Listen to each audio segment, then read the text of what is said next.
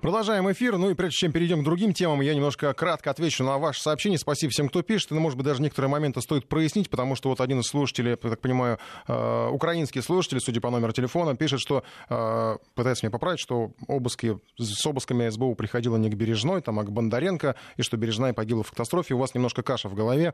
А действительно, в прошлом году Ирина Бережная, дочь Елены Бережной, правозащитницы, Ирина Бережная депутатом была, э, погибла в автокатастрофе, и многие считали, что смерть, и до сих пор считают, что смерть ее не случайно случайно. А, обыскивали все-таки Елену Бережную, известную правозащитницу, а Елена Бондаренко здесь вообще ни при чем, она просто комментировала эти события, она тоже известный общественный деятель э, и на Украине, и, в общем, и такой известный а, спикер, кстати, на канале России, по-моему, неоднократно в 60 минутах э, принимал участие в программах.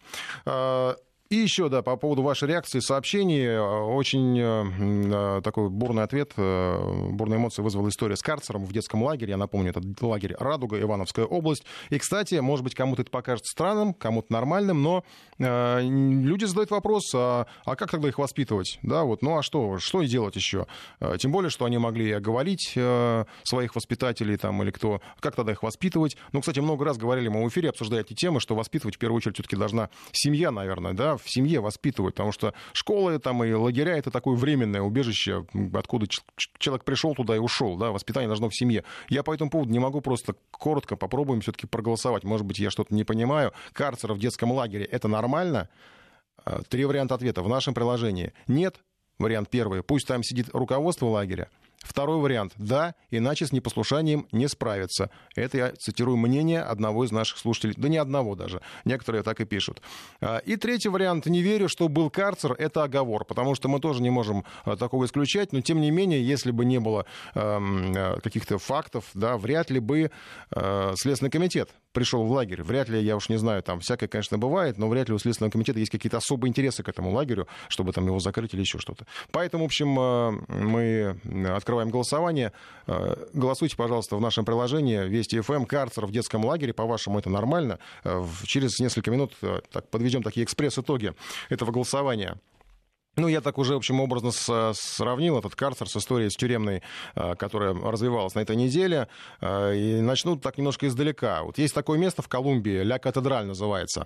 А, там сейчас монастырь бенедиктинцев, дом престарелых, там часовник какой-то построили. А в начале 90-х там была тюрьма. Причем очень суровая, окруженная колючей проволокой, вооруженными людьми по всему периметру. Ну, а внутри территории этой тюрьмы было, сейчас начинаем перечислять, футбольное поле, бар, бильярд, джакузи, водопад, места с шезлонгами для отдыха, в общем, э, практически такой небольшой, хороший отель в, очень живописном месте. В тюрьму это построил знаменитый наркобарон Пабло Эскобар на свои собственные деньги, и он там отбывал срок э, до определенного момента, э, потому что к тому времени колумбийские власти ну, должны были его посадить, не выдавая американцам, это там была внутренняя договоренность, они должны были соблюсти закон и посадить наркобарона. И посадили его. Преступник сидит в тюрьме, ну а как он сидит, некоторое время старались не замечать. Эскобар там отдыхал, работал, туда привозили девиц с пониженной социальной ответственностью. Туда же привозили для расправы, кстати, провинившихся членов наркокартеля. Ну и какое-то время Эскобар чувствовал там э, себя вполне комфортно, и какое-то время он там э, вполне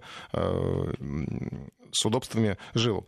Вот колонии в Амурской области построили на государственные деньги, хотя у Вячеслава Цеповяза, о котором уже говорили много на этой неделе, наверняка хватило бы средств для строительства чего-то похожего на Ла Катедраль. До этого не дошло, но вполне возможно, кстати, что какие-то средства он вкладывал, по крайней мере, в улучшение своих бытовых условий отсидки, потому что на фотографиях, которые появились, которые, как мы уже, ну, по крайней мере, так опосредованно знаем, его жена выдала прокурорам, а, возможно, еще кто-то там в соцсети как-то не попали. На фотографиях мягкая мебель, диваны. Ну, не знаю, трудно оценить их стоимость. Мне кажется, что не такие уж дорогие, но все же мягкая мебель для заключенных, по-моему, это что-то такое необычное. А, аквариум с рыбками я там заметил. Телевизор, красная икра, это уже все обсуждали. Крабы, конечно. Ну вот в качестве минусов можно сказать, что пластиковые тарелки были так мне показалось, по-моему, пластиковые. То есть настоящую посуду все-таки не позволяли использовать, потому что там из нее, понятно, можно легко сделать нечто колющее, режущее. Зато вот шашлыки были на самых настоящих шампурах. Ну и куда же, конечно, без телефона с камерой, чтобы вот запечатлеть все эти яркие моменты отбывания срока за, я напомню, участие в ОПГ, массовые убийства и массовые расправы. 20 лет колонии получил Сергей Цеповяз.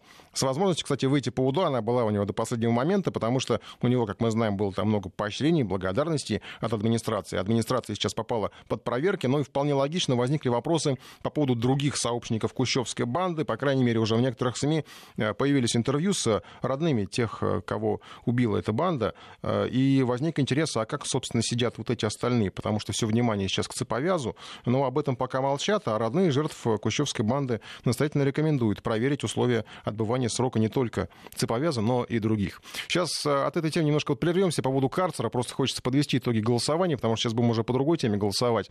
Э, карцер в детском лагере — это нормально? Изолятор, вот меня поправляете. Но я не знаю, как, ну, карцер, изолятор, да. Вам, наверное, виднее, как это там называлось. Может быть, вы там как-то принимали участие в организации вот этого места изоляции. Итак, карцер в детском лагере, это нормально? Нет, пусть там сидит руководство лагеря, 71%.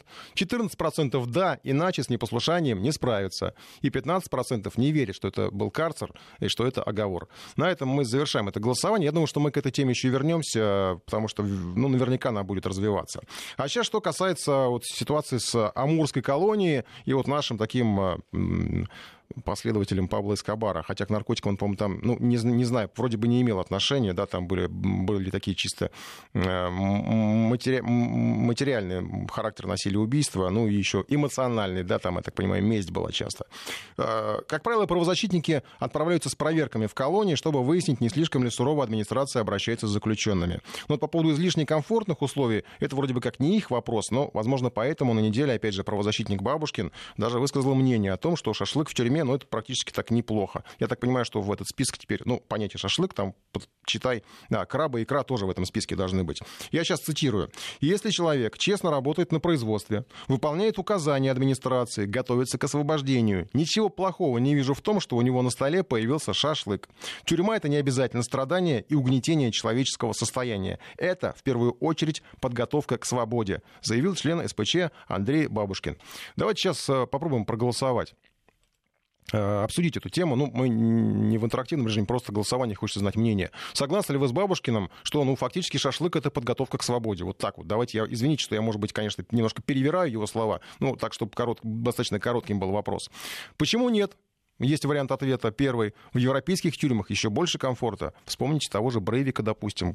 Жуткий совершенно персонаж, да, он там требовался, по-моему, расширения жилплощади или еще каких-то там условий.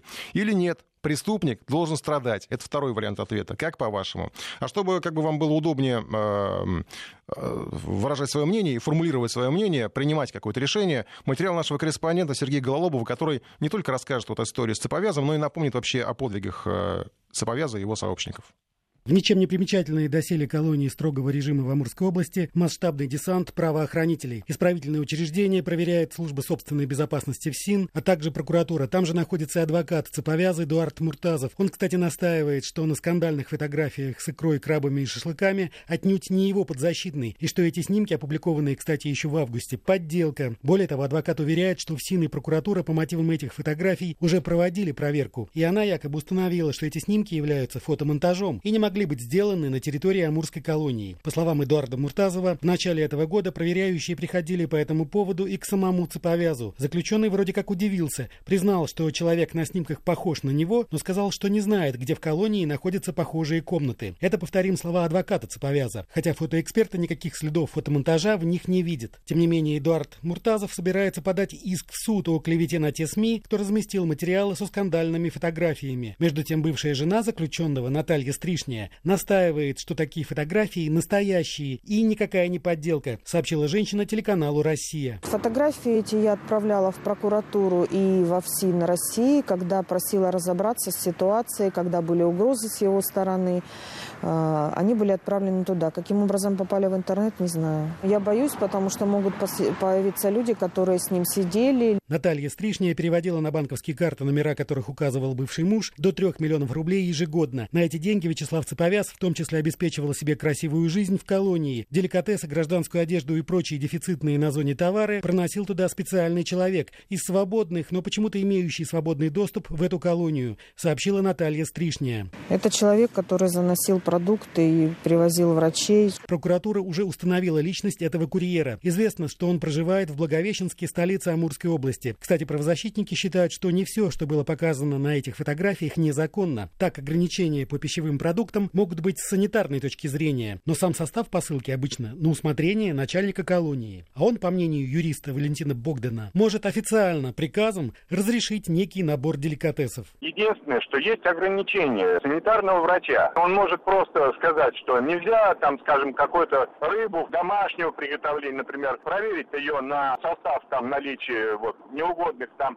живности невозможно. И это может быть, скажем, основанием для большого инфекционного заболевания. Но вот если этих ограничений нету, то это сомнительное, там, скажем, нарушение. Обычно какие-то послабления режима, в том числе с расширенным набором продуктов в передачах, позволяются в отношении тех, кто честно работает, хорошо себя ведет и вообще твердо решил встать на путь исправления. Ну а заодно заработать себе УДО. Другое дело, как попадают в такие активисты. Бывает, что и за деньги, то есть путем подкупа администрации исправительных учреждений. Как выбился в активисты Вячеслав Цеповяз, сейчас это проверяют правоохранители. Но, конечно, демонстративно показывать свою красивую жизнь на зоне не очень прилично и с моральной точки зрения, настаивает Валентин Богдан. Конечно, оно бросается в глаза, потому что люди-то в целом, они говорят, как так? В тюрьмах, оказывается, многие пишут, что они страдают там, а здесь вот есть товарищи, которые живут себе не хуже, чем на воле. Вы много назовете осужденных, которые таким образом питаются и проводят время? Так ведь больше никто не засветился. Ну, извините за сленг. Они уже потеряли берега, они начали это демонстрировать, что вот э, нас посадили, а мы все-таки люди первого сорта, мы даже в тюрьме себе э, можем позволить там все остальное. Впрочем, сейчас Вячеслава Цеповяза, напомним, отправили в штрафной изолятор. Все послабления режима теперь ему недоступны.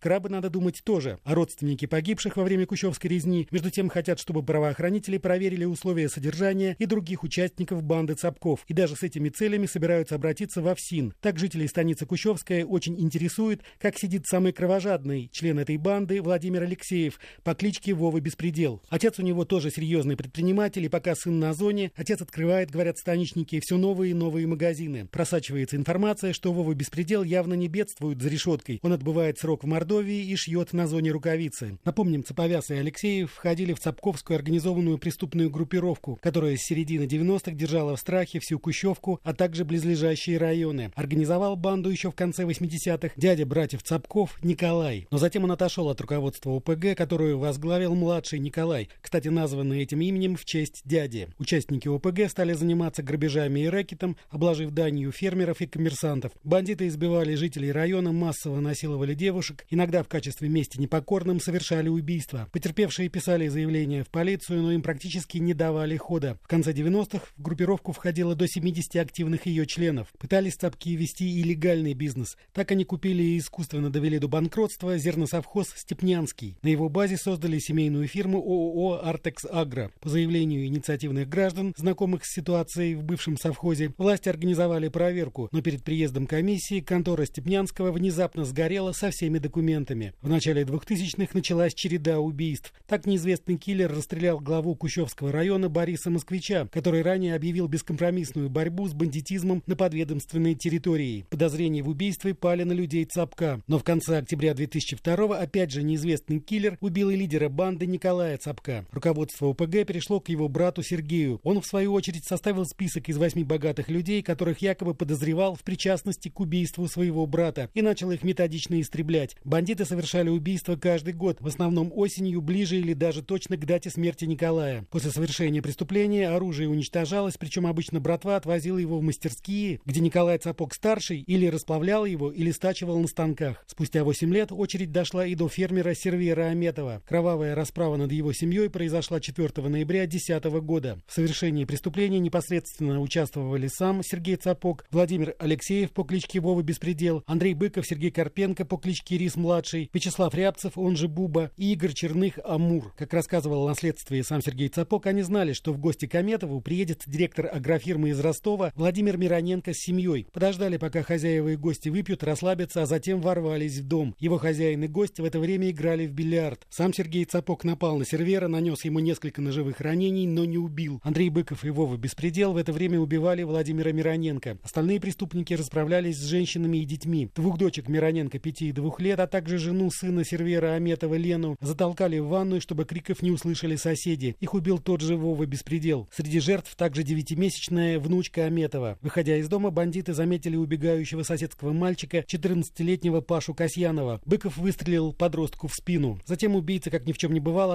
отправились в местное кафе «Малинки». Следствие довольно быстро вышло на преступников. 13 ноября в Ростове задержали Сергея Цапка. В тот же день был задержан и Вячеслав Цеповяз. По неподтвержденным данным, на допросе с ним случилась истерика. В середине ноября Следственный комитет доложил, что преступление раскрыто. Спустя год, 19 ноября 2013 состоялся суд. Лидер кущевской группировки Сергей Цапок, а также два его сообщника Владимир Алексеев и Игорь Черных, которых обвинение назвало основными киллерами банды, осуждены пожизненно. Еще трое участников банды получили длительные сроки. Вячеслав Цеповяз и Николай Цапок по 20 лет лишения свободы, а Владимир Запорожец 19 лет заключения. Над другими членами банды Цапков следствие еще продолжалось. Но до этапа добрались не все. 30 июня 2011 года в следственном изоляторе Краснодара покончил с собой, повесившись на простыне, Виталий Иванов. 1 августа того же года покончил с собой в СИЗО Сергей Карпенко, он же Рис-младший. 4 июля 2014 года и тоже в камере наложил на себя руки Игорь Черных. А 7 июля того же года в медсанчасти СИЗО Краснодара был найден мертвым главарь банды Сергей Цапок. Официальная причина смерти – сердечная недостаточность. Ну и, наконец, 1 марта 2015 года СМИ сообщили, что в доме своей супруги нашли повешенным 27-летнего Павла Колбасенко, Колбис, как его звали. Он стал пятым из банды Цапков, покончивших жизнь самоубийством. Сергей Голобов, Вести ФМ.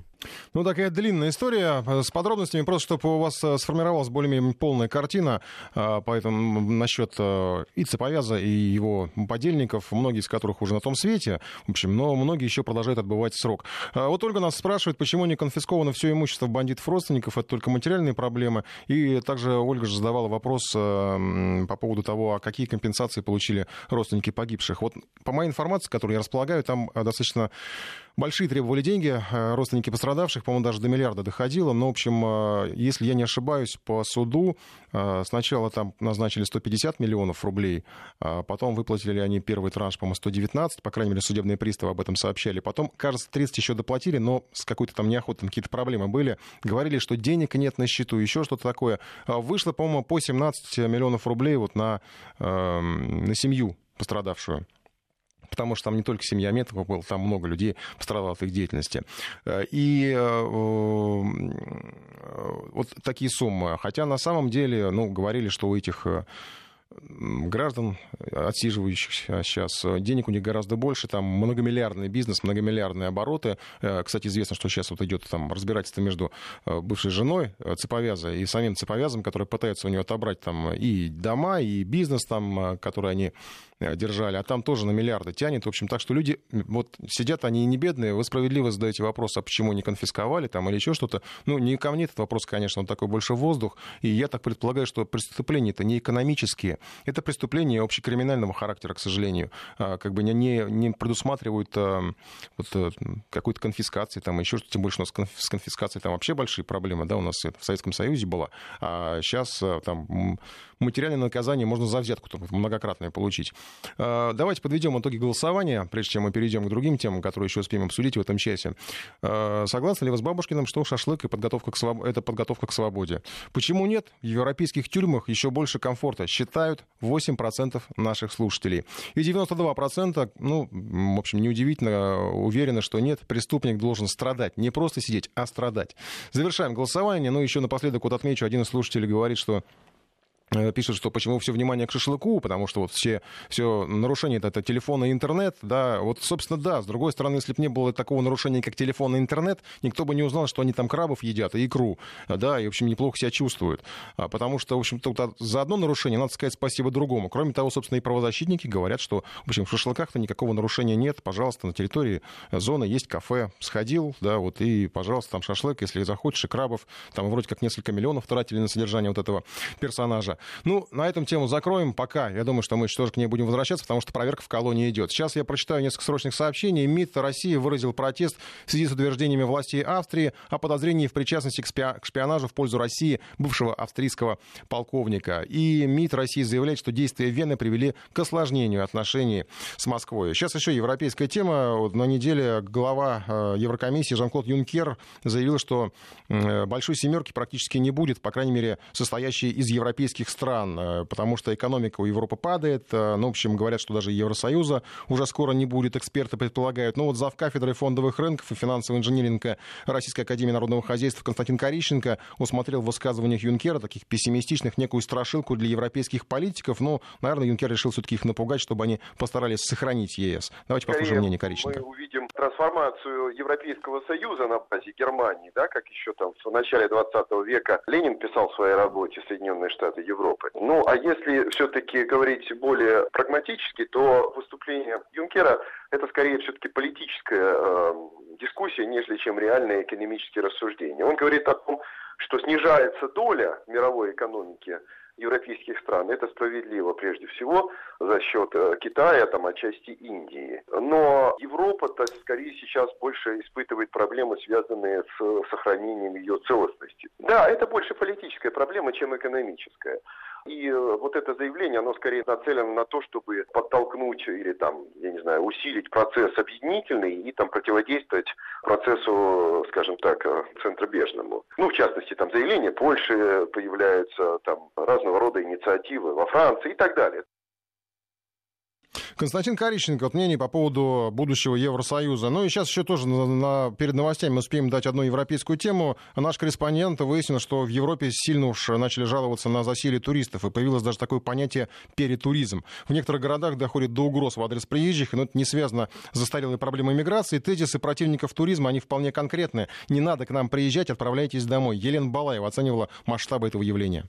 Переводы для слова «овотуризм» еще не придумали, но само это слово уже появилось в словарях английского как мгновенное отражение тенденции. Туристов стало так много, что произошел переизбыток. Вместе, если не симпатии к ним, то хотя бы желание на них подзаработать, появилась стойкая ненависть к туристам, переходящая в агрессию. В течение последних пяти лет туристов во всем мире становилось все больше. О росте сообщали представители туриндустрии и авиакомпаний всех стран. Но настоящий коллапс наступил летом 2017 -го. В Венеции местные власти были вынуждены перекрыть улицы для прохода приезжих, чтобы дать место местным жителям. В городах английской ривьеры пробки не рассасывались несколько суток подряд. Пожарным и скорой помощи приходилось добираться на вызов пешком. Летом этого года стало даже хуже. Майорка, Амстердам, Лиссабон, Порто, Рим Рим столкнулись с таким количеством приезжих, что жизнь местных жителей была парализована. В Барселоне страсти накалились до предела. Молодежные группировки, выступающие против глобализации, напали на туристический автобус, разрисовали граффити и порезали шины. В Дубровнике стены домов увешали флагами «Туристы, убирайтесь домой». В Риме пришлось полностью закрыть испанскую лестницу. Она осыпалась под ногами. В Таиланде закрыли знаменитый пляж Майя-Бэй. Сначала сказали, что временно, теперь запрет постоянный. Местные говорят,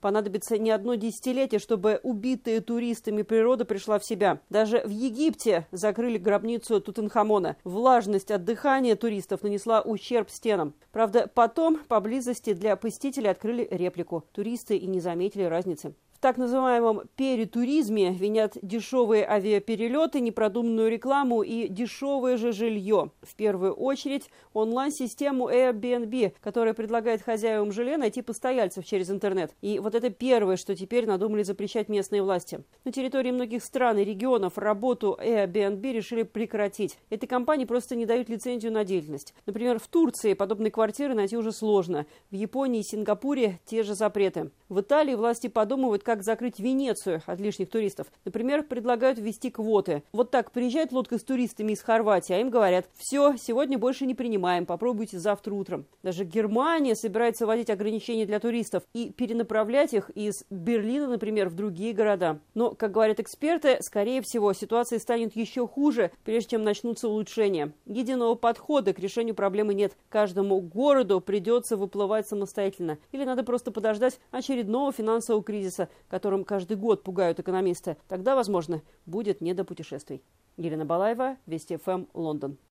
Выходим на финишную прямую нашей программы, и сейчас мы, э, ну, э, принято подводить итоги недели, а мы немножко так э, зайдем э, чуть-чуть э, на несколько дней вперед. Во-первых, мы в ближайшие несколько минут поговорим про Первую мировую войну, потому что предстоит важное событие в Европе. Будет торжественное мероприятие, посвященное окончанию Первой мировой войны. Там будет принимать участие российское руководство. Ну и кроме того, еще из таких событий, которые нам предстоят, буквально через несколько дней стартует очень яркая премьера телесезона «Ненасти» фильм Стартует новый сериал. Сергей Урсуляк, э, автор довольно уже полюбившимся всем давно и ликвидации, и Тихого Дона. Э, о чем речь в этом э, сериале? 90-е, друзья афганцы, которые вернулись с войны, поиск места под солнцем, ну и, конечно, дружба, верность армейским традициям и, конечно же, любовь.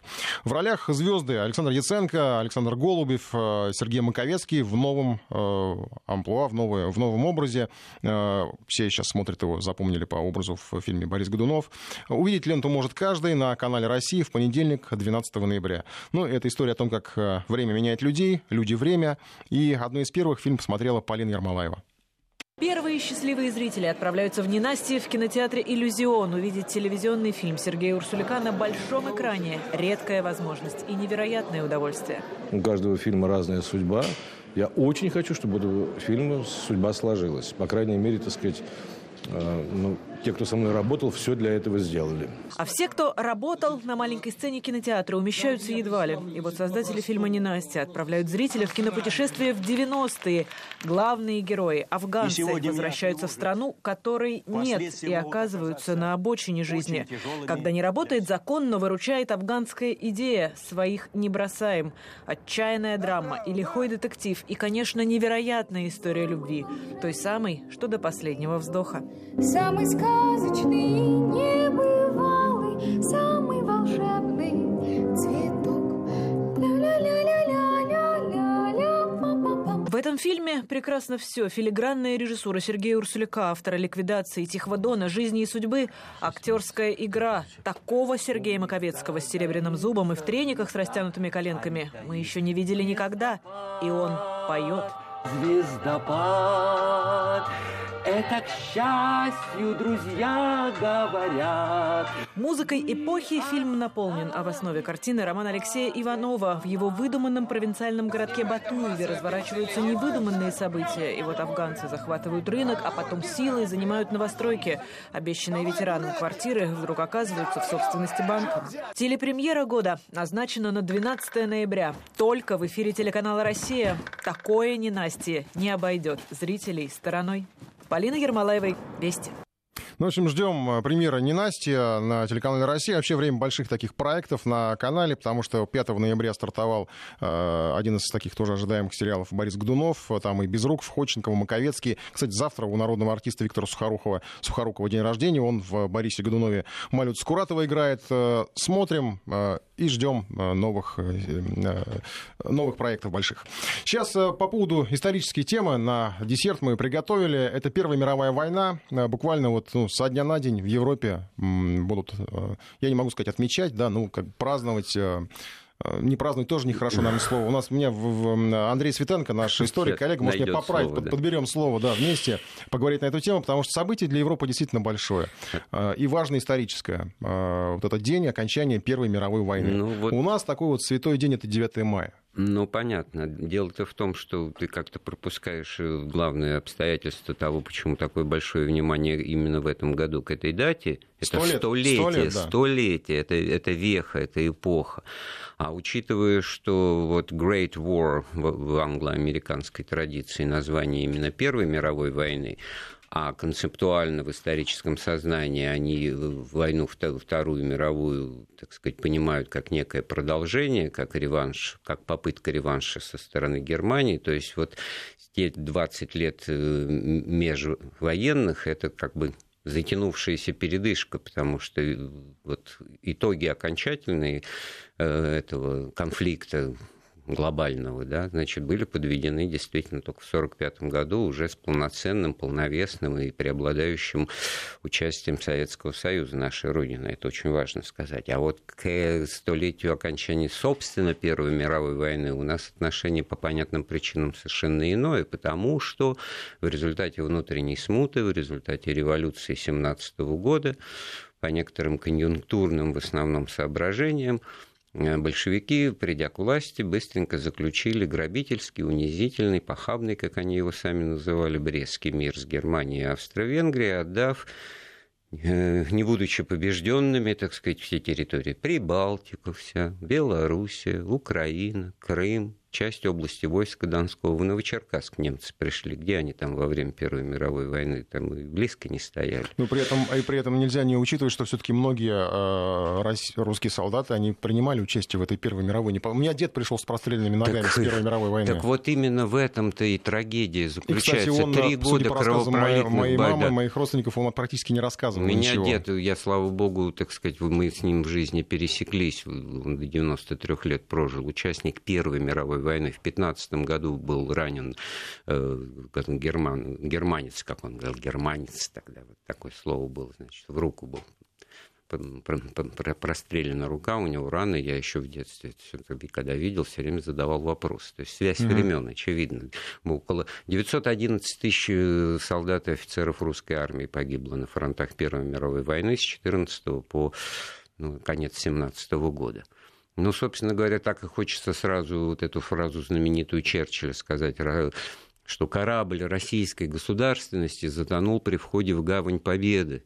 Что самое обидное, он искренне mm-hmm. сочувствовал. Да. Оставалось, в марте здесь... подписали Брестский мир. Да, да, в марте 18-го. Логика-то здесь элементарная. Ну, если англичане и французы победили германца без России, без своего союзника по Антанте, то неужели бы они не смогли его победить вместе с Россией. А может быть, как отсюда искаженное восприятие да, некоторых конечно. западных вот, там, школьников, да, когда говорят, что кто победил во Второй мировой а войне. А это ты перекидываешься на вторую... Да, может быть, отсюда, может, отсюда это Нет, понимание, что ну, мы сами все Я могли. бы вот здесь вот от, про наше понимание, вот, нам это важнее во всех смыслах, наше понимание. Десятилетиями вытравлялось или внедрялось, наоборот, в сознание советских людей мысль о том, что царская Россия Первую мировую войну безнадежно проиграл. А на первый э, план выводилась гражданская так вот, война. В общем-то, в этой ситуации про проигранной войны, значит, власть меняется, да, на самом деле. Ну, достаточно сказать, что линия фронта, где она была во вторую, в Великую Отечественную в конце первого года войны под Москвой, даже полугода, да, а тут за три года войны и Рига была наша, и Минск, и на Западной Украине проходил фронт, и, в общем-то, так сказать, все как минимум ничья, если так позволительны такие сравнения. Это вот к тому надо говорить, что все-таки самое-то здесь мало понимаемое, как мне кажется, почему Германия перестав воевать на два фронта и выполнив и осуществив всегдашнее желание своих, так сказать, генералов избежать войны на два фронта, завета Бисмарка, да, не смогла одержать победу. Вот что важно. Вот как этот год Наш-то год с октября 17 по октябрь 18 милости просим э, рубрику «Разлом на вестях ФМ». Слушайте за дня в день, будете понимать, mm-hmm. что происходило. Это, в общем-то, как бы известно все на слуху. А вот почему немцам, значит, которые смог... получили возможность сосредоточить все свои усилия только на Западном фронте, не удалось. Не удалось за этот 18-й год прорвать фронт, второе наступление на Марне было остановлено. В войну вступили Соединенные Штаты. Это тоже очень важное обстоятельство. Именно весной 18 года в Европу прибыли, так сказать, воинские контингенты Соединенных Штатов Америки, усилив англичан и французов. Они от, выстояли, а к концу года вдруг обнаружилось, что Германия ухнулась в такую же вот во многом совершенно такую же смуту, как мы, как Россия годом ранее. Там ну, то есть началась все-таки рева... больше экономическая не выдержала, конечно, не политическая. Да, да, эконом... а это все связано. Конечно, экономический в принципе, кризис. Потому ремарк это все подробно описано. Потому что карточная система, значит, э, снабжение э, ограниченное, волнение, недовольство растет, усталость от войны тоже. Это не на пустом месте. Если смотреть только как бы чисто военно, вот на, на военную карту боевых действий, то непонятно, с какой стати вдруг Германия подписывает капитуляцию, там, перемирие в Компьенском лесу, как это называется, 11 ноября, да, а если знать, что вот в этот день, 9 ноября, буквально вот сто лет назад, ровно в этот день, в Германии отрекся от престола кайзер Вильгельм II, и там власть перешла в руки революционеров-социал-демократов, Липкнехт, Эберт и прочие советы рабочих солдатских депутатов по всем городам. Восстание, значит, на флоте в Киле, это аналог нашего Балтийского флота, так для немцев приказы не выполняются, штык в землю. Тогда становится понятным вот это вынужденное решение, принятое в Генштабе, очень интересная вещь, кстати говоря. Вот если все-таки Николай II там как-то что-то ему подсунули и заставили подписать, то здесь даже обошлось без этой формальной процедуры. Заочно от имени э, императора об отречении объявляет значит, утром 9 ноября э, канцлер, премьер-министр тогдашней Германии э, принц Максимилиан Баденский. И сам Вильгельм в это время находится в ставке своего верховного главнокомандования в Бельгии, в, милом, в городке с милым названием СПА, где расположен значит, ген, генштаб. И, и он перед фактом э, поставил, он ничего даже не подписывал, он от этого, так сказать, отбояривался, сколько можно, подписал формальную бумагу 28 ноября только он того же года, где он, значит, отрекается от престола. И его тоже уговаривали, как и нашего Николая II генерала в Ставке, что вот э, решая, что вот только без вас еще что-то можно спасти, если, значит, армия будет слушать только приказы маршала фон Гинденбурга. Абсолютно mm-hmm. параллельные вещи. Вот, чтобы понять, насколько этот фактор э, влиятельный, достаточно значит, перебросить вот этот знак насколько равенства. Насколько похожи исторические сценарии, да, насколько да, да, разные события. концовки. Вот добавим к этому ситуацию в Австро-Венгрии. Ее обычно как-то принято, так сказать, ну, скептически, иронично. Там сказки Венского леса какая-то несерьезная. Это была сильнейшая держава, в состав которой входили, значит, ну, как минимум 11 сегодня существующих независимых государств. Это тоже была э, империя империя многонациональная. Это такой период был, когда такое первое а, достаточно объемное разделение на блоки пошло. А, так как раз вот э, и начало Первой мировой это результат того, что доминировало тогда в политике, вот то, что верно сказал, блоковая политика, политика тайных э, сговоров, если большевистской терминологией mm-hmm. пользоваться, тайных договоров, взаимных обязательств на случай, которые вот и, и были реализованы в результате вот этой вот эскалации напряженности 2014 года, последовавшей после покушения в Сараево на эрцгерцога Фердинанда. Ну, эта история достаточно известно. Вот оказывается, как начать войну как бы из ничего тоже э, можно, как раз. А вот как бы из ничего вдруг на пустом месте ее закончить гораздо сложнее. Для этого в данном случае понадобилось полное расшатывание устоев. Вообще самый главный урок вот сто, этой сто лет назад закончившейся Первой мировой войны, что поражение в ней потерпели все страны с полуфеодальным монархическим строем. Российская империя раз, Германская империя два, Австро-Венгерская империя три и Турецкая или Османская империя четыре. Вот и хотя вот они воевали по разные стороны баррикады, то последствия вот не выдержали они ни, ни идейно-теоретически, как говорить, не морально-волевом плане. А потом, что касается нас, то, ну, конечно, при, проще всего придать забвение. Кто помнит вот этот мемориал в районе нынешней станции метро Сокол в Москве? Конечно, да, там наверное, эти захоронения э, производились. Это мыслилось после победы в войне как действительно мемориал. Ну, как бы московского масштаба, потому что Москва и столица тогда не была, но вот как раз вот погибшим на фронтах. Сейчас там, слава богу, все это восстанавливается. Последние захоронения, там, кстати говоря, были произведены жертв боев в октябре 17 года во время установления советской власти в Москве. Если красных погибших хоронили у стен Кремля, что вызвало тогда негодование у представителей Русской Православной Церкви, то тех, кто воевал за белых, тогда только-только это название, кстати, и появилось. Первый отряд студентов МГУ, Белой гвардии назывался, это, в общем-то, так сказать, только-только начиналось. Вот они были похоронены э, там вот, где мы с тобой определили современный адрес около в районе станции метро «Сокол», около церкви стоящей там.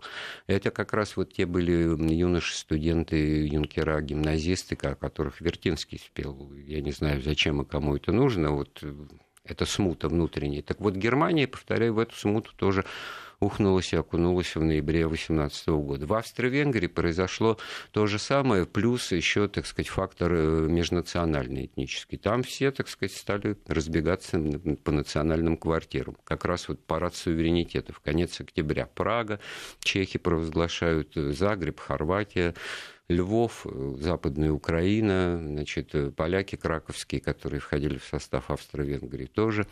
Венгрия, в конце концов, вроде титульная нация, это, там восстание переворот происходит, это Миш, Милш Карай, да, премьер-министром его назначает последний император, а он вместо того, чтобы быть премьер-министром, говорит, что мы провозглашаем независимость. То есть э, получается, что победа за счет вот демонстрации мощи, просто победил тот, у кого оказалось больше ресурсов и внутреннего запаса стабильности, прочности и покоя, как это выяснилось вот в данном случае ну и кто, у кто Франции, быстрее Англии. Обучал, кто быстрее обучался, я услышал, что в это время просто а, отрабатывались такие та, вообще тактики и способы ведения современной войны, что там французы, они шли в красных штанах, по-моему, у них была да, форма такая, их просто постреляли всех. Ни, тогда никто не думал, что должна быть какая-то маскировка, полевая форма, еще да, такое. полевая форма, защитная, да, вот защитная вот, полевая форма, достаточно быстро поняли, что тут, так сказать, а так сказать, Бородино, когда все, что называется, в рост по-честному, такая война уже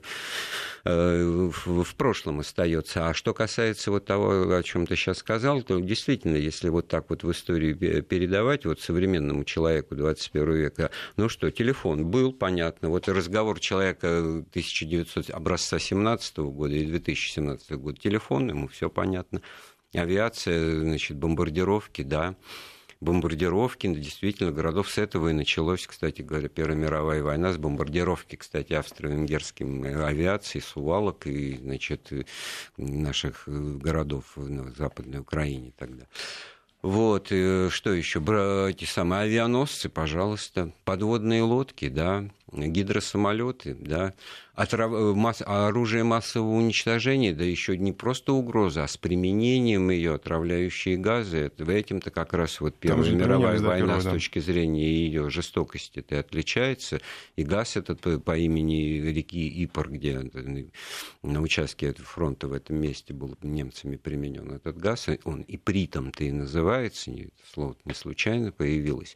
И в истории осталась вот эта знаменитая атака мертвецов, когда значит, на нашем западном германском фронте, еще когда мы Варшаву обороняли героически в начале 15 года, был бастион, там крепость одна, значит, атакована газами, и немцы посчитали, что там все погибли, уже во всяком случае сопротивление оказывать не могут, а наши солдаты и офицеры, будучи, естественно, как все так или иначе поражены воздействием этом, этих газов, все-таки, несмотря на такое состояние, пошли в контратаку, чем вообще привели ну, в панику, в, в ужас противника, потому что это не просто значит, пощады просить, а еще и контратака. Это к тому, что, конечно, много героических э, и подвигов, событий, и великие князья погибали там на, на фронтах, и, и в общем-то, вот ну, как бы, что вспомнить-то есть. Как вот да? говорят, страшных тоже для Европы, потому что есть такое, я слышал мнение, что, может быть, поэтому европейцы так быстро сдались под Гитлера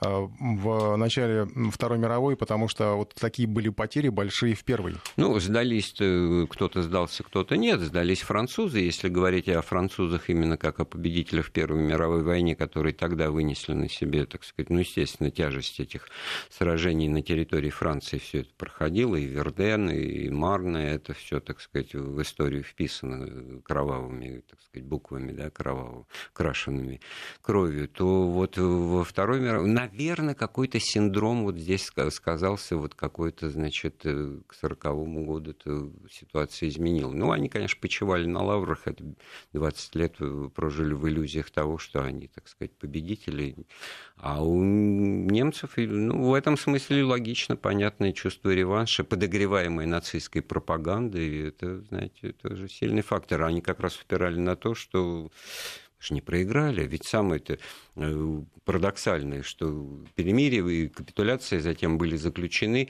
когда ни одного солдата для немцев вражеских армий не было на территории Германии. Линия фронта проходила в Пикардии, в Бельгии, Эльзас, Лотарингии. В общем-то, как бы как, что? Если не рассказывать всей правды внутри ситуации, тогда получается, что это просто какая-то измена, да, на чем гитлеровцы, значит, и строили обработку э, общественного мнения в своей стране. Ну, время заканчивать. Андрей Светенко, наш историк. Я напомню, что столетие Первой мировой войны, окончание на этой неделе отмечается 11 числа. В общем, и будут большие политические события к этой дате.